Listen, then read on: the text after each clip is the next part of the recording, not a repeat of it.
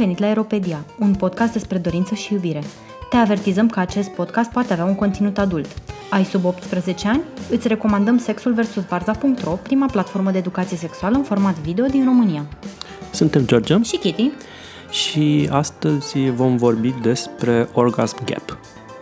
Sau cum am traduce chestia asta în română, ar fi decalajul dintre orgasme, iar când ne referim la Prăpastia orgasmică. sau prăpastia dintre orgasme mai degrabă și când vorbim despre decalaj, nu vorbim despre faptul că partenerii nu termină în același timp, ci despre faptul că femeile heterosex- heterosexuale în medie, statistic, uh, au mult mai puțin orgasme decât partenerii lor bărbați heterosexuali.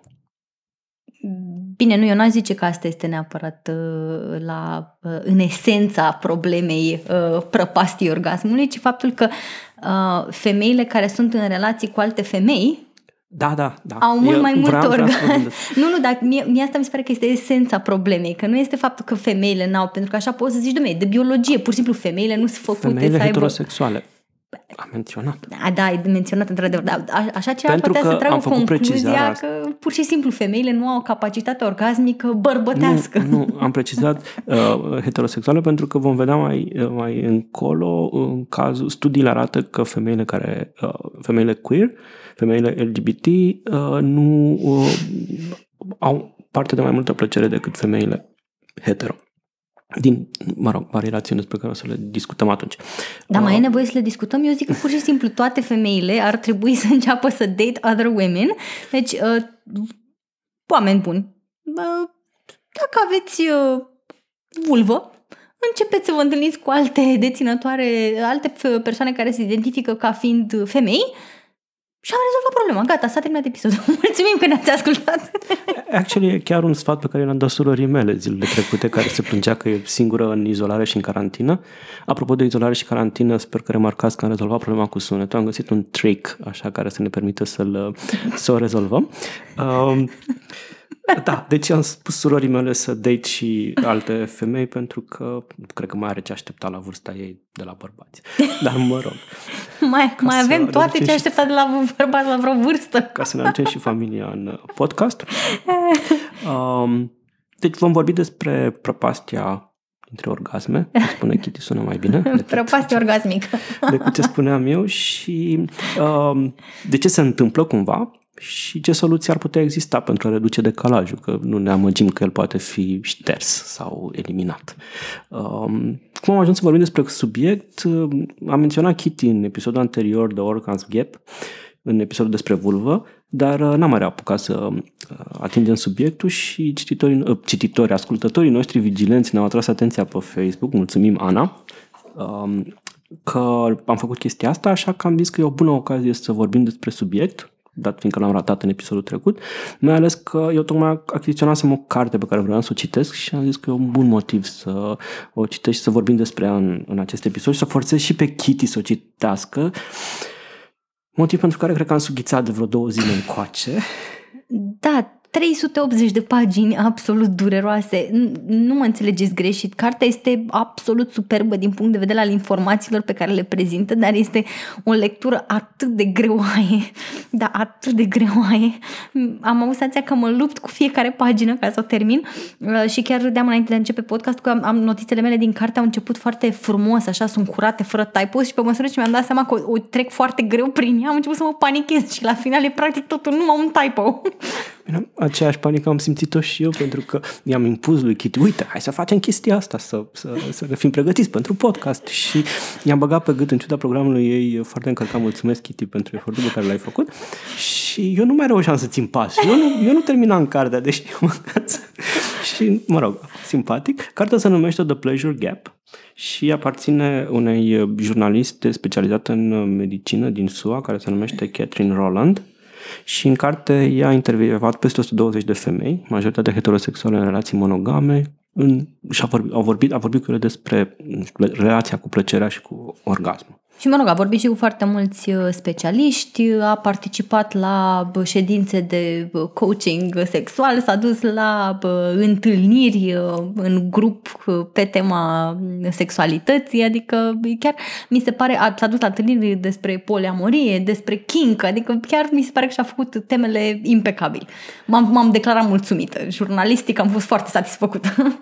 Cartea e foarte dificil de, mă rog, e, e greoaie, Uh, și în același timp m-am îngrozit pentru că mi-am dat seama că noi ne-am asumat o sarcină foarte grea cu tema aceasta pentru că practic ajungem să vorbim despre nu știu, toate realitățile de fapt care sunt în jurul femeii în, în, în ziua de astăzi. Pentru că să vorbești despre orgasm înseamnă să vorbești despre, nu știu, ce înseamnă plăcerea la, ce înseamnă uh, Uh, care locul și poziția femeii în, în societatea și în cultura, în, uh, relațiile ei cu educația, cu statutul ei în societate, cu rolurile de gen, cu o întreagă cultură, cultură patriarhală, o întreagă, o întreagă e toată încregătura de, dina, de dinamici, de relații cântărește în, în povestea asta, pe de-o parte, și e o expresie foarte mișto în carte care mi-a plăcut. Uh, autora spune că orgasmul, plăcerea, e practic canarul din mină care indică că lumea în care ne aflăm nu este nici suficient de egală și nici suficient de sigură pentru femeile de astăzi. Uh-huh. Că diferența asta de, dintre orgasme arată fa- clar că există o diferență în continuare de egalitate între bărbați și femei. Mm, de acord, da. Și ca să vă dați seama de diferența de orgasme, uh, în carte ni se spune că studiile în, realizate în spațiu american, pentru că noi nu avem așa ceva mm-hmm. în mhm. România și nu le știu pe cele din Europa, uh, studiile din spațiu american arată că la trei orgasme ale unui bărbat avem un singur orgasm al unei femei. Cam asta e diferența de... Deci inegalitate maximă. Da. Ce e asta? Ia explică-te, George, explică-te! mă rog, într-adevăr, cartea e foarte plină de, de date și mi-a plăcut foarte mult că e, e bine documentată. Mie îmi plac foarte mult uh, cărțile care sunt uh, bine documentate.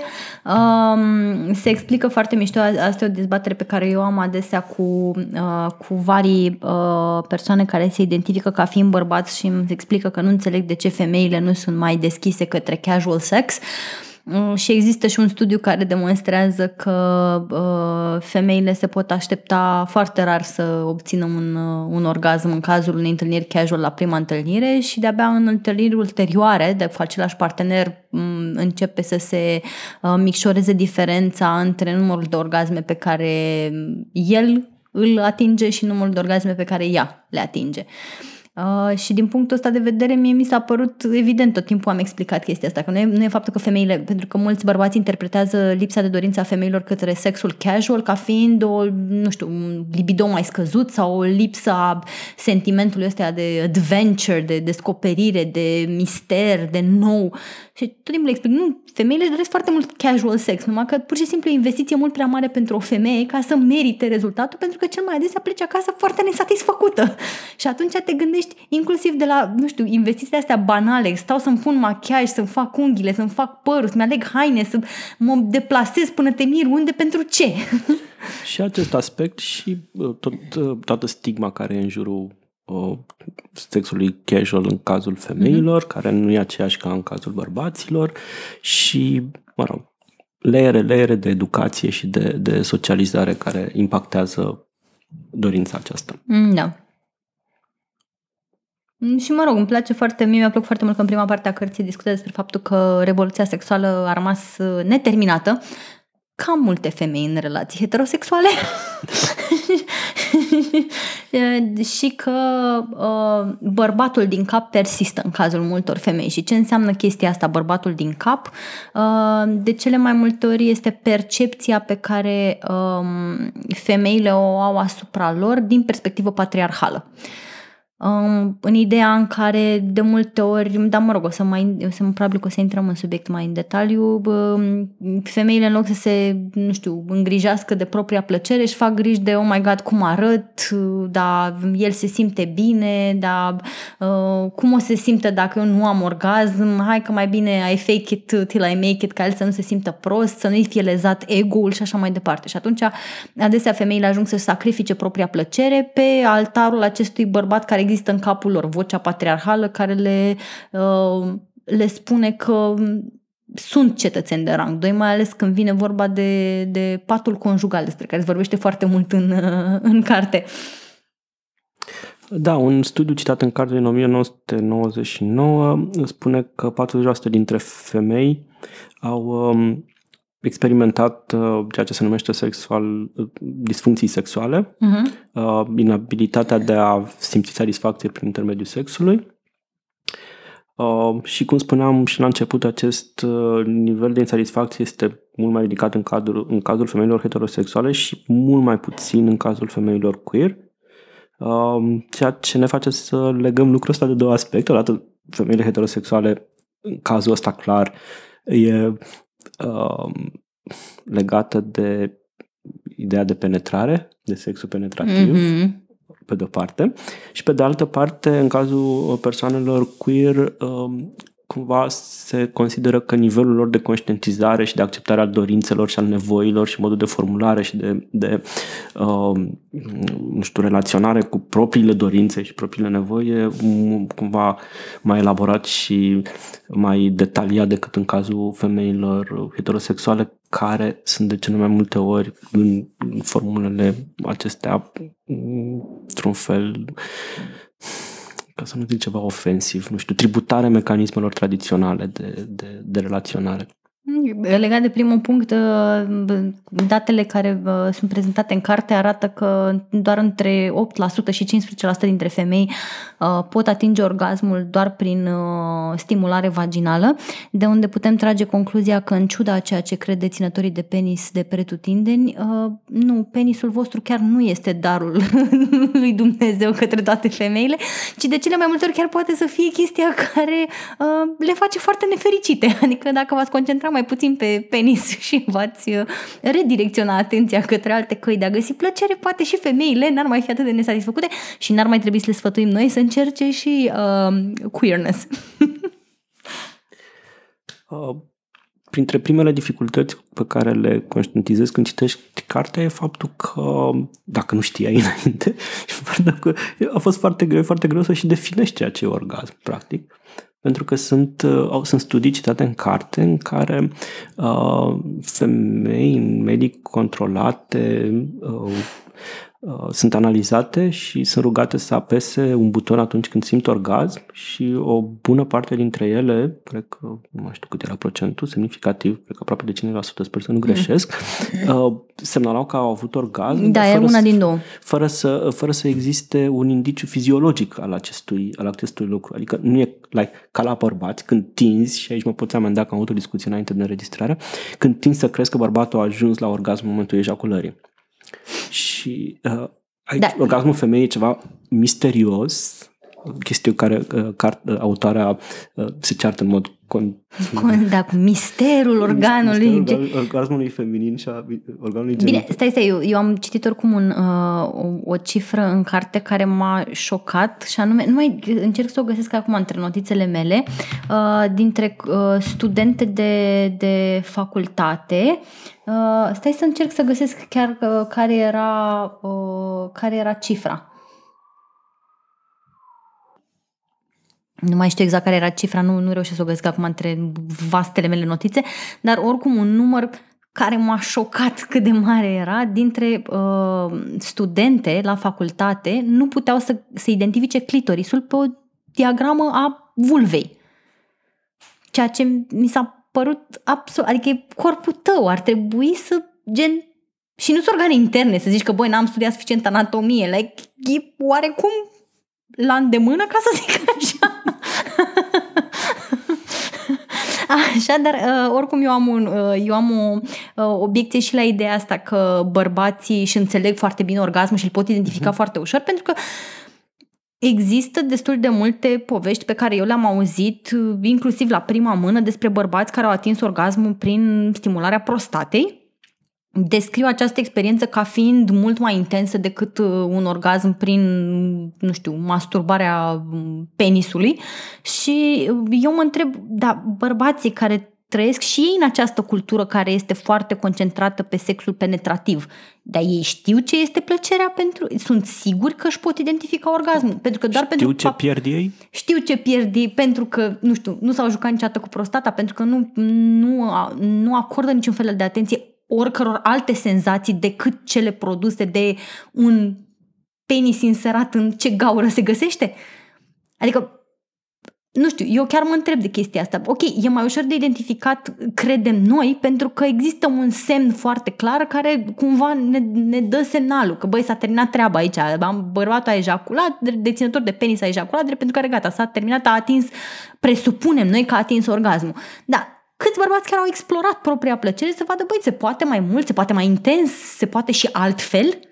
Păi adică... nu, pentru că toți suntem tributari imaginii astea despre sex ca fiind sexul penetrativ și legat de penis și Bun, deci, dar ca să nu ne întoarcem iar la o discuție despre penis, uh, care este mult mai puțin interesant. Așa. Da, dacă ne, poți, dacă ne poți traduce definiția da, orgasmului de... dată de uh, Asociația Mondială a Sănătății, care atunci când se ocupă de coronavirus se ocupă și de orgasm. Bine, asta este Comitetul pentru Orgasm, ceea ce m-am, uh, realmente m-am simțit foarte, foarte mândră să aflu că a existat așa ceva, Comitetul pentru Orgasm. Îmi imaginez că trebuie să fie foarte tare care... să dai o carte de vizită pe care scrie șef al Comitetului pentru Orgasm. Sau măcar secretar. măcar secretar al Comitetului a, așa.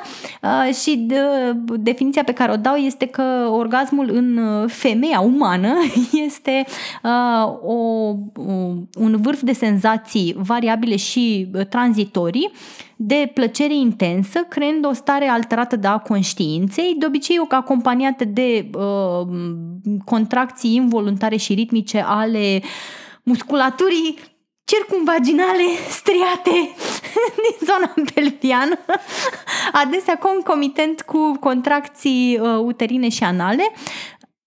Da, Isuse, cine știe? Așa, stați un pic să traduc acest cuvânt. Nu, este, această definiție este... Stați un pic, nu, imediat rezolvăm. Așa, și incapacitatea de a uh, relaxa, de a se relaxa, care uh, rezolvă vasocongestia indusă sexual, uneori doar parțial, uh, de obicei prin uh, inducerea unei stări de bine și mulțumire, și încântare, da. încântare. Da, e foarte complicat. Asta, practic, e definiția după care operează toate, toate țările care sunt uh, înscrise în... Da, da, da, da, da. La bărbați e mult mai simplu. Cum definești orga? Trebuia să fac această glumă. Așa, deci avem o definiție care este bă, discombobulantă și super complexă, dar care nu prea ne spune mare lucru. Adică nu mă ok, bun, am înțeles, musculatura se contractă, nu se poate relaxa și o stare alterată de conștiință și simțim și foarte bine mulțumit. După, da toare, așa. Da, păi da. nu știu, și ciocolata caldă câteodată îndeplinește aceleași criterii. Numai că în zona gâtului, știi, adică e fierbinte, mi se contractă gâtul, nu-l pot relaxa. Aroma ei îmi creează o stare alterată de conștiință și mă simt foarte satisfăcută că s-a terminat. ok, deci starea aia descrisă atât de uh, pedant și de tehnic medical, în uh, definiția de mai devreme, e o stare greu de atins. De ce? Nu. De ce e așa greu de atins? Practic pentru că trăim în lumea de astăzi. Din cauza bărbaților. Dar de parte... Din, ca, din cauza patriarhatului, nu a bărbaților. Pentru că toți îl purtăm. Și voi, și noi, și... Știi? Păi știi, mama, mă, s-a făcut patriarhatul ăsta. Ia zi tu mie, când am condus noi societatea ca să decidem noi cine are și cine nu are patriarhatul și ce face el? Uh, da, în primul rând că se pornește în carte de la ideea că femeile sunt educate să își reprime dorințele, um, că există un, o lipsă a unui discurs al dorinței în uh, educația sexuală americană și în special în America unde se pune foarte mult accentul pe educație prin abstinență Uh, nu că situația ar, ar fi mult mai strălucită pe teritoriul Europei, unde, de exemplu, în România desă, lipsește cu desăvârșire și într-un mod strălucit din... Uh, uh, bine, măcar nu încercăm să convingem elevii că ar trebui să se abțină, nu din câte știu eu, adică majoritatea pur și simplu nu există. Adică e un subiect care nu există, știi tu cum e. Așa? Uh, și mai degrabă uh, femeile sunt mai degrabă uh, învățate să, să fie în alertă, să uh, se ferească de să-și pre- protejeze sexual. corpul mai degrabă decât să se concentreze pe ceea ce își dorește corpul.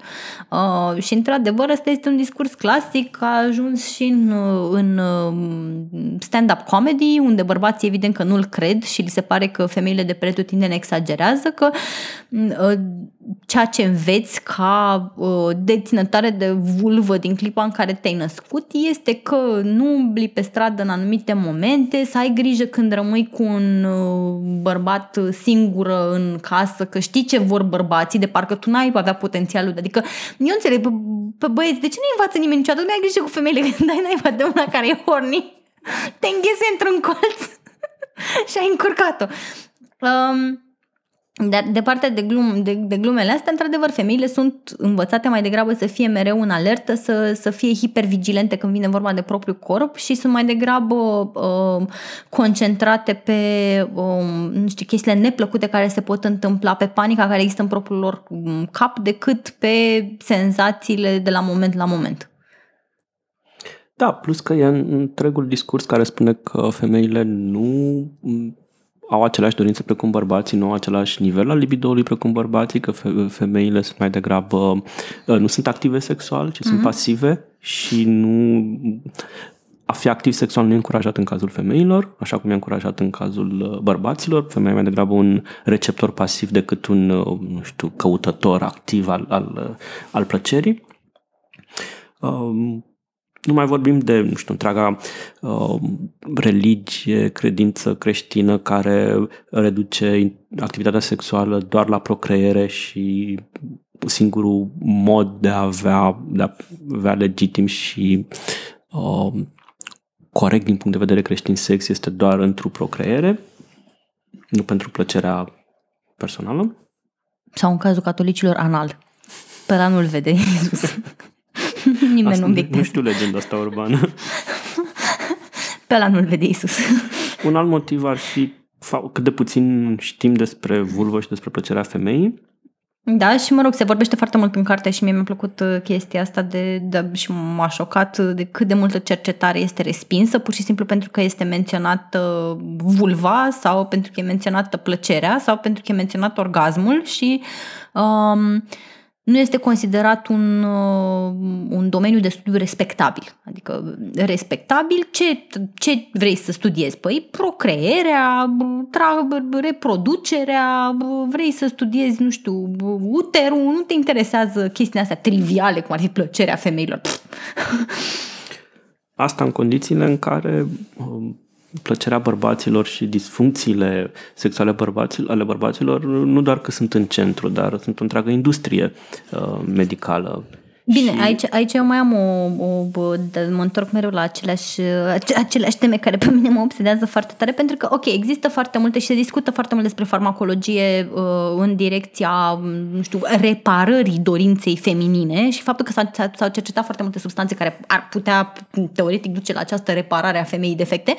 Um, și, într-adevăr, pentru, pentru deținătorii de penis există foarte multe soluții care să producă o erecție. Dar întrebarea mea este, suntem absolut convinși că bărbatul care, nu știu, a luat o pastilă ca să obțină o erecție, că are dorință, că e conectat la dorința lui?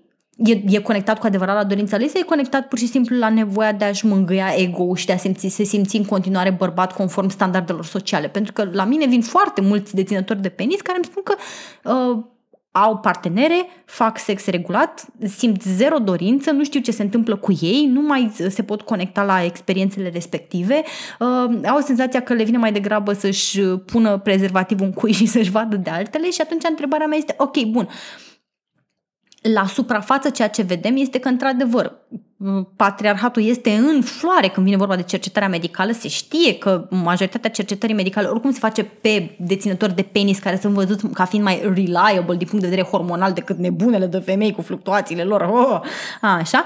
Uh, și într-adevăr există foarte multe soluții pentru erecția masculină, dar suntem convinși că astea sunt și soluție pentru dorința masculină? Ea există acolo? De ce suntem atât de siguri că există și de cealaltă parte? Pentru că aceleași pattern care afectează dorința în cazul femeilor sunt convinsă că afectează și de partea cealaltă a spectrului. Și sunt convinsă că sunt foarte mulți bărbați, la fel cum sunt foarte multe femei care fac sex pentru că vor să păstreze, nu știu, uh, pacea în căsnicie, sunt convinsă că sunt la fel de mulți bărbați care fac sex pentru că vor să se simtă bărbați. Da. Bun, gata, mi-am terminat rentul. Continuă. Deci tu, practic, ai spune, dacă duc eu ideea un pic mai departe, că poate orgasm gap ăsta nu e atât de mare, pentru că deși avem poate mai multe ejaculări, nu înseamnă că avem și plăcere, dorință, da. și dorință și în cazul bărbaților. Da. Pentru că și bărbații și femeile suntem victimele aceluiași mediu și Bine, cred că, cred că pentru că și asta e o chestie care este, e foarte bine subliniată în carte, că în cazul femeilor, una dintre motivele principale pentru care femeile sunt uh, afectate, și aici cred că bărbații într-adevăr o duc mult mai bine, este uh, lipsa acestui, acestei senzații de agency. Uh, și mi-a, mi-a plăcut foarte mult, mi-a pus o perspectivă absolut genială. Am avut un moment ăsta de wow, s-a prins beculețul, un clip în care ziceau că uh, a da consimțământul este o noțiune in, inherently pasivă. În sine e pasivă. Da? Cineva vine și îmi cere ceva și eu îmi dau consimțământul. De ce trebuie să-mi dau eu consimțământul? De ce nu pot eu să mă duc să cer ceea ce vreau? Și din punctul ăsta de vedere, cred că bărbații au șanse mai mari să obțină afirmă, plăcere pentru că, pentru, da, și pentru că își pot afirma nevoile și dorințele. Deci din punctul ăsta de vedere nu cred că orgasm gap e mai mic decât am crede, dar pur și simplu contest ideea că bărbații știu cu adevărat ce vor. Exact. Aici vreau să ajung că și faptul că femeile își dau consimțământul, chiar pasiv, nu înseamnă că consimțământul ăla reflectă uneori uh, Evident o dorință sau o nevoie, ci cumva se pliază pe o, nu știu, o normă socială, o normă culturală, o așteptare de la ea ca mamă, ca soție, ca parteneră și așa mai departe. Da. Și... Mă rog, și pe mine asta mă... mă pe mine totdeauna m-a răcuit chestia asta care apare, de foarte, apare destul de mult în carte, ideea că femeile nu caută sex pentru plăcerea în sine, ci că um, sexul pentru femei este un uh, trenuleț în care ne urcăm pentru a ajunge la conexiune și intimitate. Și siguranța așa, eu d- da, dacă mai aud aceste discursuri de, de, de, de neandertali coborâți din copac, o să-mi fac o criză, așa, Uh, pentru că de multe ori aud chestia asta, păi da, e normal, bărbatul este mult mai sexual pentru că el trebuie să-și răspundească sămânța, pe când femeia caută un commitment pe termen lung pentru că ea trebuie să crească copilul.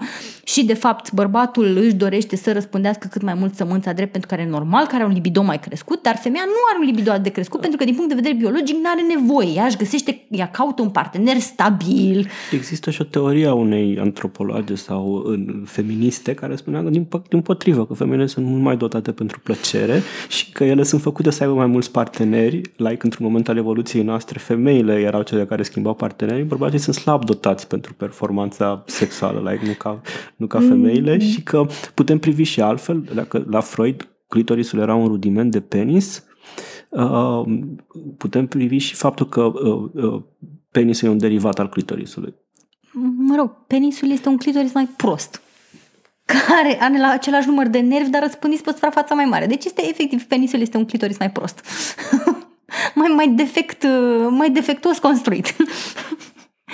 Uh, dar da, există această, uh, și mă rog, e prezentată în numeroase teorii studiate de-a lungul timpului pe tema sexualității femeilor și a dorinței femeilor, și anume că femeile de fapt nu caută plăcerea pentru de dragul plăcerii, pe când bărbații asta caută. Caută plăcerea Ceea de dragul și ar explica, în ghilimele, de ce femeile, odată ce stabilite în, în, într-un cuplu, în căsnicie, uh-huh. își pierd treptat interesul și libido Pentru că, vezi, doamne, din nou în ghilimele, au obținut acel confort și acea siguranță și acea uh, intimitate, nu cuplu uh-huh. în, în căminul conjugal și nu mai e nevoie de sex pentru chestia asta. Când de fapt explicația poate să fie după cum vom vedea sau, mă rog, să menționăm mai uh, faptul că femeile se plictisesc mult mai repede. Da, se plictisesc mult mai repede. Și, și culmea este că mi-a plăcut foarte mult acel studiu pe care îl menționează în care au, au conectat uh, uh, tot felul de participanți la studiu și le-au arătat imagini. Și în cazul bărbaților heterosexuali era foarte predictibil la ce s-au excitat, și anume imagini cu femei singure, femei cu femei sau Femei sex, cu sex heterosexual.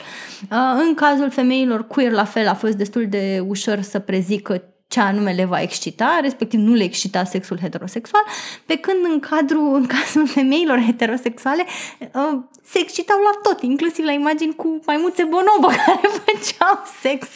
De unde putem trage concluzia ori că uh, femeile sunt mult mai dezinhibate și capabile să extragă plăcere din orice experiență, uh, ori că femeile sunt atât de needucate în ceea ce privește propria plăcere și nu-și pun absolut deloc problema propriei plăceri pentru că sunt de ocupate să se asigure că bărbatul termină la un moment dat, încât habar n-au. Păstrează un potențial neatins pentru că nici măcar odată n-au stat să-l chestioneze. un alt element care declanșează sau, nu știu, menține acest orgasm gap este, paradoxal, chiar căsnicia și dinamica din cuplu monogam. Um, și autoarea citează, cum spuneam mai devreme, o mulțime de câteva studii care arată că Uh, femeile um, se plictisesc mai repede decât bărbații, de part, femeile heterosexuale se plictisesc mai repede decât bărbații, decât partenerii lor de partener și um, ceea ce contrazice cumva mm, percepția comună, senzația. Da, da, da, corect, corect. Și uh, că și uh, odată ce a, a, a apărut, a fost uh, micșorată uh, Uh, disparitatea economică și femeile au putut să, să înceapă să-și asume consecințele infidelității, au ajuns chiar să um, înșele mai mult decât bărbații. Dacă, în generațiile cele mai tinere nu, înșeală mai mult da, decât și dacă nu mai mult, oricum, uh, în timp ce studiile arată că uh, nivelul infidelității bărbaților ca procent din, din populația masculină a rămas cumva constant, pe măsură ce femeile au avut acces la resurse economice, infidelitatea în cazul femeilor a crescut semnificativ. Da, și femeile sunt, uh, și aparent e o problemă cu instituția căsătoriei în sine, pentru că femeile care sunt uh, Uh, căsătorite inițiază mult mai des, uh, intentează mult mai des divorț decât bărbații, într-un procent covârșitor și asta e o chestie care e știută de foarte multă vreme. Pe de altă parte, în cuplurile care coabitează, dar nu sunt căsătorite, uh, ambii parteneri tind să se despartă în egală măsură, adică nu, nu mai există această diferență. Deci e clar că e ceva cu instituția căsătoriei în sine care le face pe femei să se simtă constrânse și să vrea să fugă mai devreme sau mai târziu.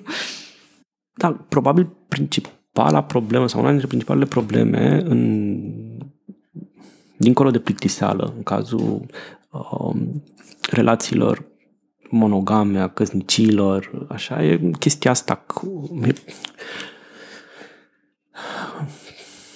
așteptarea ca lucrurile să desfășoare cumva mai degrabă în favoarea bărbatului, că sexul este pentru, pentru gratificarea lui și pentru uh, confortul lui mental Uh, emoțional. Uh, um, de aici o lungă, un lung capitol, aș putea spune, despre um, simularea orgasmului, pentru că bărbații au nevoie să simtă sexul e o chestie de confirmare a valorilor și, evident, uh, valoarea nu poate fi confirmată decât dacă au produs nu știu, plăcere și au generat orgasm, așa că femeile care văd sexul ca fiind preponderent în slujba bărbatului provide, asigură această, această gratificație. Pentru că, Bine, câteodată faking orgasmul ăsta este și în favoarea femeilor, pentru că foarte multe da, femeile scapă, din scapă carte... Mai repede, da, da, foarte multe femeile din carte vorbesc despre faptul că atunci când încearcă să scape o dată de bărbat și să-l facă să se termine mai repede și să se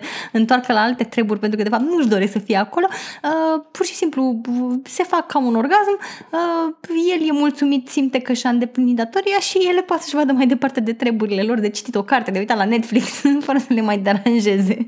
Uh, dar, pe de altă parte, mi se pare foarte uh, foarte tristă situația asta pentru ambii partenerii cuplului, adică faptul că nu există sinceritate între cei doi mi se pare absolut îngrozitoare chestia asta. Uh, pe de-o parte există situația femeilor care ajung să își uh, devalorizeze propria experiență sexuală, să fie din ce în ce mai nemulțumite, mai nesatisfăcute, totul devine ah, muncă, ai că ar trebui să o facem, a, a trecut ceva vreme. Pe de altă parte, uh, partenerilor care continuă să fie niște ignoranți.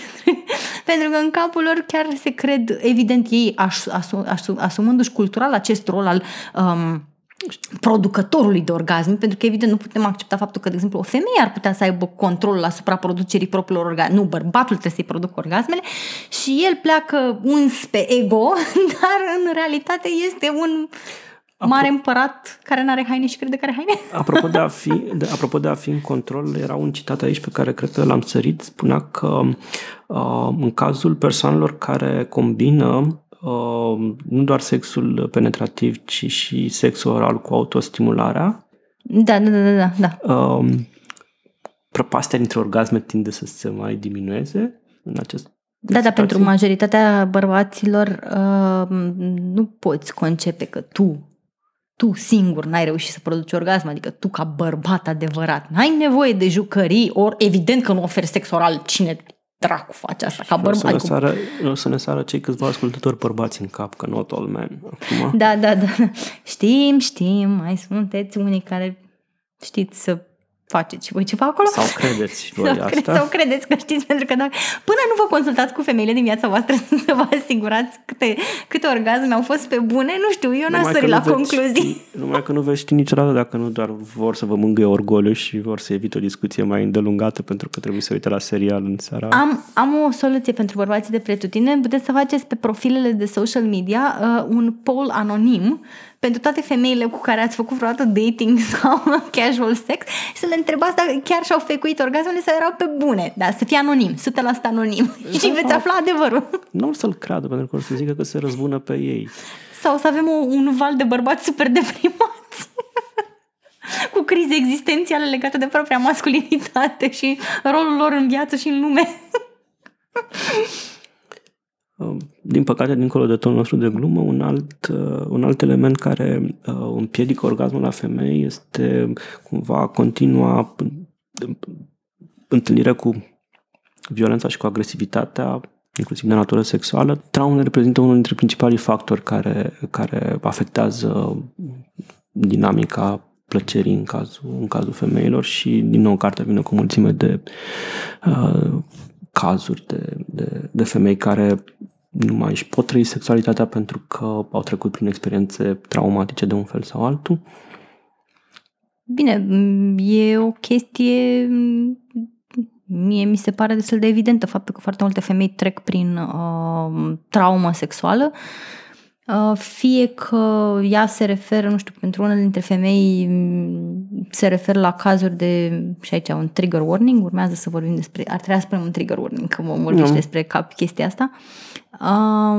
În unele cazuri se referă la uh, viol sau molestare când sunt mici, pentru, dar mie mi se pare că o chestie care nu este, nu este suficient atinsă în carte este faptul că și microagresiunile la care sunt expuse femeile creează această senzație de uh, lipsă de um, încredere în propriul tău corp, ai senzația corpul ți mai degrabă un inamic decât îți este un uh, uh, un aliat și știu... Sau un instrument de plăcere. Sau un instrument de plăcere și eu știu că de foarte multe ori, adică asta e o chestie pe care le-am zis, încerc să le zic cu cât mai multor bărbați ca să înțeleagă faptul că eu am, de exemplu, jumate din dulapul meu sunt haine pe care eu nu le-aș purta niciodată singură pe stradă pentru că am sens, știu că mi-ar, mi-ar atrage o grămadă de hărțuire și atunci nu, sunt haine pe care le port doar atunci când sunt în preajma unui bărbat. Cât de tragic este că trăim într-o lume și, că, să mă înțelegeți exact, nu mi-am cumpărat acele haine pentru că încercam să atrag pe cineva, mi-am cumpărat pentru că e estetica mea și mie îmi plac hainele alea, mi se par foarte mișto și eu mă simt foarte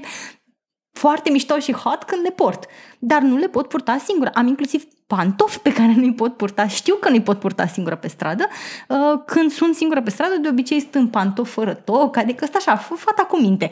N-am, uh, n-am decolteul la vedere, dacă nimeresc că știu că voi ieși pe stradă cu un bărbat uh, heterosexual, scot și eu hainele pe care mi-aș dori cu adevărat să le pot purta.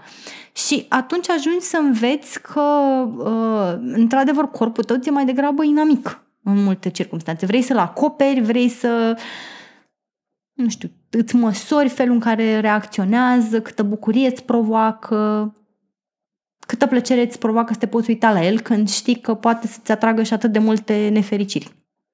Da. Dar să, să, să mai vorbim și despre faptul că uh, avem și probleme când vine vorba de um, capitalism. Capitalism, da. Uh, felul în care este împărțită munca, um, inclusiv în, în căsnicie, în, în căminul conjugal, unde femeia de cele mai multe ori este supramuncită, se așteaptă de la ea să facă muncă emoțională, inclusiv munca emoțională de a mângâia ego-ul bărbatului de lângă, de lângă ea, să nu cumva să-l deranjeze cu uh, a-i spune vreodată că de fapt nu e satisfăcută și că ar trebui ca acesta se chine să schimbe ceva. Există și uh, diferențe de putere pe care, pe care femeile cu siguranță le resimt la modul cel mai practic.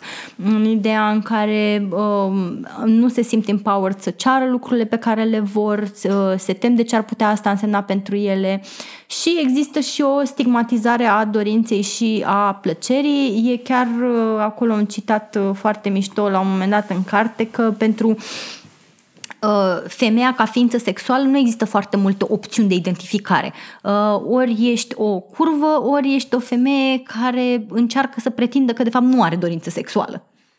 Da, Cam astea sunt cele două opțiuni care, pe care le ai la dispoziție. Și atunci, în tot acest climat care practic uh, nu caută decât să pună capace peste dorința femeii, e absolut normal că femeia nu mai știe să se conecteze la propria experiență, să fie mulțumită de ea. Și atunci întrebarea care se naște este, dumea, soluția avem, ok, problema până, o știm. Până, până la ajunge la soluții, mai un aspect pe care am senzația că nu l-am subliniat uh, suficient de clar. Cumva, cam tot ce demonstrează autoarea în carte este să, tot ce încearcă autoarea să facă în carte cu toate aceste surse ale, ale dezechilibrului este faptul că nu există o cauză biologică, o cauză fiziologică a dificultății de a simți plăcere, pe care să fie tratată cu un medicament, cu ci cumva plăcerea femeii e strâns legată de toate aceste interacțiuni care sunt uh, sociale, uh, emoționale cu mediul din jur și în momentul în care acestea sunt afectate, evident că și capacitatea de a,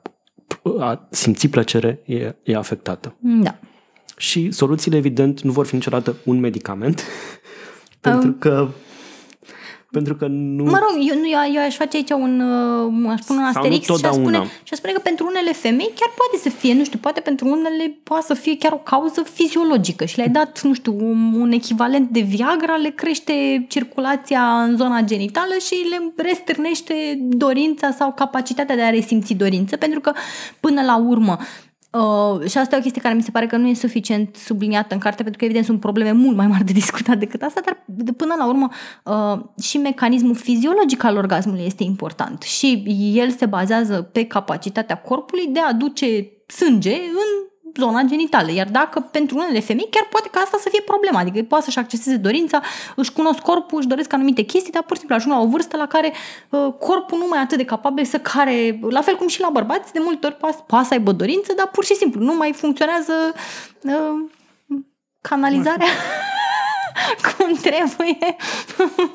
Uh, deci, nu știu, eu n-aș zice, aș zice că în cazul unui mic număr de femei poate chiar să fie o, strict o cauză care poate fi rezolvată pe cale medicamentoasă. Dar pentru vasta majoritatea femeilor, uh, nu, cu siguranță nu este o pastilă care să rezolve problema dorinței, dar am putea să dărmăm patriarhatul Și aici vine principala problemă când, uh, a mea cu cartea, atunci când sunt menționate soluțiile, mai mult a mea decât a lui Kitty, chiar m-am contrazis cu Kitty pe tema asta, am senzația că soluțiile sunt uh, individuale și vin majoritatea din zona asta de self-help, adică ai o problemă în a-ți, nu știu, obține plăcere, intermediul sexului, prin urmare trebuie să investești în tine, în tot felul de tehnici și de terapii și de căi, uh, în coaching, în, în terapie, în uh, terapie somatică, în uh, medicamente mai puțin, pentru că după cum am aflat, nici nu s-au dezvoltat și uh, și cred că problema nu e aici. Adică, evident, noi toți suntem indivizi, toți trebuie să găsim soluții individuale, dar cred că soluțiile astea individuale nu ajută în tabloul mare care uh, este pentru că problema este una sistemică, mi se pare mie. și ține de patriarhat. Prin urmare, după ce am citit eu această carte, azi noapte am visat că nici mai mult, nici mai puțin decât că instigam ca un aliat ce mă aflu, uh, nu știu, niște studenți și studente la nu știu ce facultate să implice în, în organizația lor uh, pe... Nu te uita întrebător la mine, că eu nu e ca și cum eram în visul tău să știu ce n-ai mai visat. Nu, nu, nu, nu erai, nu erai, dar um, cumva le recomandam pe fetele de la Cutra pentru că aveam senzația că au de învățat și că trebuie să pornească o revoluție din asta feministă, anticapitalistă, prin care să dea jos patriarhatul și că sunt like prea cuminți în, în, în ce fac și în ce manifestează și așa și că ar trebui să, să nu știu, pornească la o revoluție prin care să răstoarne lumea așa cum o știm. Deci, overall, cred că, ok, soluțiile individuale au un rol individual, dar am senzația că cartea ratează tablou de ansamblu în care um, lucrurile astea trebuie schimbate și la un nivel de social și la nivelul mentalităților. Nu știu neapărat cum, nu știu care sunt căile, dar uh, a investi în bani în cursuri de coaching și în, în Mie mi se pare că în toată, adică eu sunt de acord că individualismul ăsta uh, uh, acutizat nu e, nu e cel mai bun lucru, dar pe de altă parte nici nu aș avea tendința să a pune mereu mereu accentul pe uh, soluția sistemică, pentru că în vreme ce soluția sistemică este super fucking dezirabilă și absolut necesară, Părerea mea este că va tinde să le impacteze foarte mult pe femeile din generațiile care vin după noi, ceea ce nu mă înțelegeți greșit, este absolut fantastic și mi-aș dori din toată inima să schimbăm azi ca literally de mâine pentru foarte multe femei situația să stea altfel. Dar pentru cele care au crescut în acest sistem, uh, mi se pare că și, și schimbarea de mâinelor nu le-ar aduce foarte multe beneficii. Și atunci, din păcate, pentru femeia care a crescut într-o uh, ideologie patriarhală, cu dorința ei care este atacată pe toate părțile, este stinsă, este ciuntită, este blamată, este negată, este prea complexă ca să o poată înțelege creierul unui bărbat uh, hetero. Um, din păcate, soluțiile cred că astea sunt, sunt cele individuale sunt cele... Uite, dacă ai vrea o soluție sistemică pentru femeile din generația mea, de exemplu, uite, hai să acoperim din bugetul de sănătate aceste terapii. Asta ar putea fi o soluție sistemică pentru femeile care există în momentul de față și au crescut în acest sistem. Mm. Pentru cele, dar altfel, soluția, soluția sistemică, sistemică adică ar fi și educație sexuală în școli. Pe care, care nu le va ajuta în absolut niciun fel pe femeile din generația mea. Pentru că astea sunt niște idei care, odată stădite, sunt extrem de greu de scos din cap și o educație sterilă și clinică în care stă cineva și îți explică, da, stai fătucă că nu e chiar așa, ai dreptul să te, să te autosatisfaci, nu vine diavolul și lucrează în tine pentru că ai un orgasm, nu o să schimbe chestii care există în interiorul lor din, de, nu știu, de zeci de ani, de când s-au născut, de, de când se știu. Ceea ce poate să le schimbe este, și asta este una dintre soluțiile propuse în carte, uh, reconectarea la propriul corp, abilitatea de a recunoaște senzații, pentru că uh, un, uh, un alt studiu foarte mișto, în afară de cel în care femeile raportau ca orgasm, deși nu, nu aveau orgasm, a fost faptul că Uh, pentru unele femei uh, le, ar, le arătau imagini uh, uh, erotice sau pornografice, zona genitală reacționa de parcă se excitau, dar ele nu recunoșteau chestia asta. Adică nu raportau ca s-ar simți în vreun fel excitate, ceea ce poate să aibă o dublă interpretare. Pe de o, pe de o parte poate să uh, arate această lipsă de concordanță între reacția fiziologică, adică corpul face o chestie, dar nu înseamnă neapărat că tu ești excitat. Na, se umezește vulva că trebuie să se umezească vulva. Că așa face, ca să și vaginul trebuie să-și mențină curățenia. Uh, sau poate însemna că femeile nu sunt conștiente de foarte multe ori ce se întâmplă, de deconectarea între creier, și propriul corp e atât de mare încât și dacă în corp se întâmplă ceva, femeile nu sunt capabile să recunoască acel ceva, să se concentreze asupra lui și să zică, a, ia uite, se pare că m-am excitat. Pero creierul lor e altă, e, e la altele, la aulă, trebuie să spăl 30.000 de vase, stai că uh, trebuie să feicuiesc un orgasm și așa mai departe. E, și asta mie mi se pare că e o soluție foarte, foarte faină. E recurent în carte discrepanța asta dintre emoție și fiziologic în cazul femeilor, de multe ori. Da, și mi se pare că este, este un, uh, uh, un adevăr trist, dar uh, destul de prezent și mai, mai e și altă chestie, nici pe, și, și chestia asta este menționată, eu nici nu mă mir că atât de multe femei sunt deconectate de experiența lor uh, corporală în condițiile în care nimeni nu ne crede când ne raportăm experiențele corpului. Adică uh, te duci la doctor și spui că ai infecție urinară și te uită pe tine și like, dar ce te plângi fă tu, că e doar o infecție? Hai că n-a murit nimeni. Eu am avut aici mega trigger warning, mega, mega trigger warning. Deci vă rog frumos nu vă pot spune trigger warning aici de uh, descriere grafică a unor proceduri medicale. Uh, eu am avut la 20 de ani uh, un accident în bucătărie, mi-am înfipt frumos un cuțit în deget și uh, m-am dus la spital unde au trebuit să-mi facă pro- proceduri să-mi dezinfecteze rana, să curețe acolo, să nu știu ce. Mi-au făcut o injecție cu un anestezic local și mi-am dat seama că anestezicul nu și-a făcut niciun fel, niciun fel efectul. Și am spus, m-am uitat către doctor și am zis, mă doare foarte tare, nu cred că a funcționat anestezia. Și evident că nu m-a, efectiv a dat ochii peste cap, a continuat procedura, nu m-a luat în seamă, m-am trezit după nu știu cât timp pe o targă pentru că leșinasem de durere. Uh, am aflat ulterior că anestezicul pe care mi l-au făcut era incompatibil cu hipotensiunea mea cronică, adică eu sunt în prag de moarte mai constant cu tensiunea mea foarte scăzută uh, și uh, când m-am ridicat din acest leșin de durere, că efectiv am simțit că încrapă creierul de câtă durere resimțeam în corp, uh, deasupra mea stătea asistenta doctorului care mi-a zis pe un ton foarte indignat, hai domnișoară, dacă așa faci pentru o unghie tăiată când o să naști un copil, cum o să mai faci? Deci nu numai că am fost practic torturată pe viu, dar am fost uh, aparent și foarte uh, o, o, ofens, nu știu, nesimțită că mi-am permis să fac asta. Adică da. cum mi-am permis să leșin de durere? Și nu ești crezut, adică inclusiv episoadele în care uh, endometrioza, care nu ex- practic n-a existat până acum vreo câțiva ani, am început să o de- descoperim după ce fe- multe, foarte multe femei se plâng de dureri absolut înfiorătoare în clipa în care le vine menstruația și nu le crede nici naiba și o desc- descoperim de câțiva ani. Ah, e de că era o condiție, nu erau astea nebune, chiar vorbeau pe bune. deci ce soluție avem? Alea individuale care nu-mi plac mie, care sunt? nu mai îmi permit glume că o să zic o... Nu, chiar te rog. O să zic că bărbații care ascultă podcastul că eu urăț bărbații de pretutine, vă jur că nu, nu vă urăsc, chiar sunteți simpatici mulți dintre voi. Sufocați bărbatul din viața noastră cu o pernă și îndreptați-vă către persoane queer pentru a găsi plăcerea adevărată. Uh, nu. Podcastul ăsta devine tot mai subversiv, nu știu, ar putea să mă retrag din... Uh, nu, dar există, de exemplu, uh, soluții terapeutice Fac frie prin... podcast despre drepturile bărbaților. uh, și, și o să-l fluturi pe Jordan Peterson deasupra capului și o să ne zici să ne facem patru.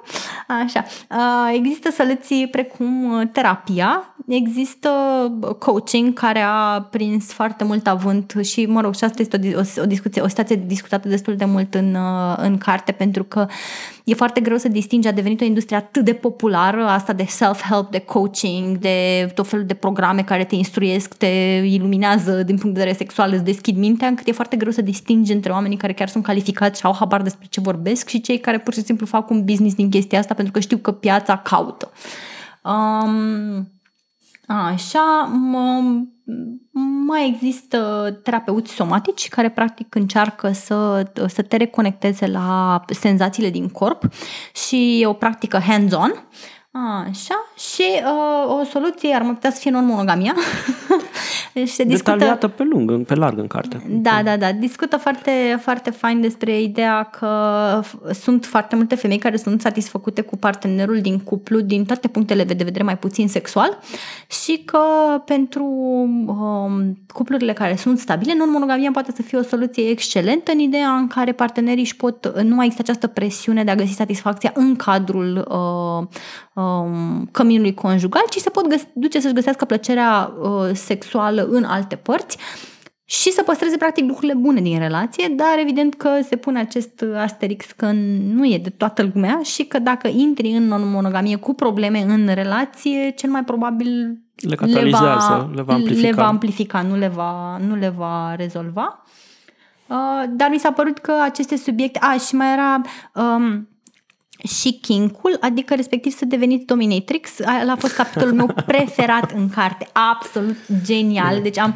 Ce te uh, vă induce în eroare acum? Practic, uh, o fostă dominatrix ținea foarte multe cursuri despre comunicare și afirmare de sine într-o lume cumva condusă de bărbați și încerca să mm, induc, să dezvolte tool pentru femei prin care femeile să-și exprime dorințele și să, să fie asertive cu, în, în mediul, cu mediul din jur, cu mediul masculin masculin, cu, cu da, nu știu, de la da, job da, în da. relație și așa mai departe, aducând toată experiența ei de dominatrix și de, de persoană care se impune în fața bărbaților. Bine, mie mi-a plăcut foarte mult pentru că explică că nu ai niciun fel de control asupra lucrurilor pe care ți le, uh, ți le dorești, dar poți, con- poți alege să fii prezentă alături de lucrurile pe care ți le dorești și uh, a fost acest citat care mi-a plăcut a, la nebunie că dorința este legitimă, completă și nu-ți lasă nicio alegere.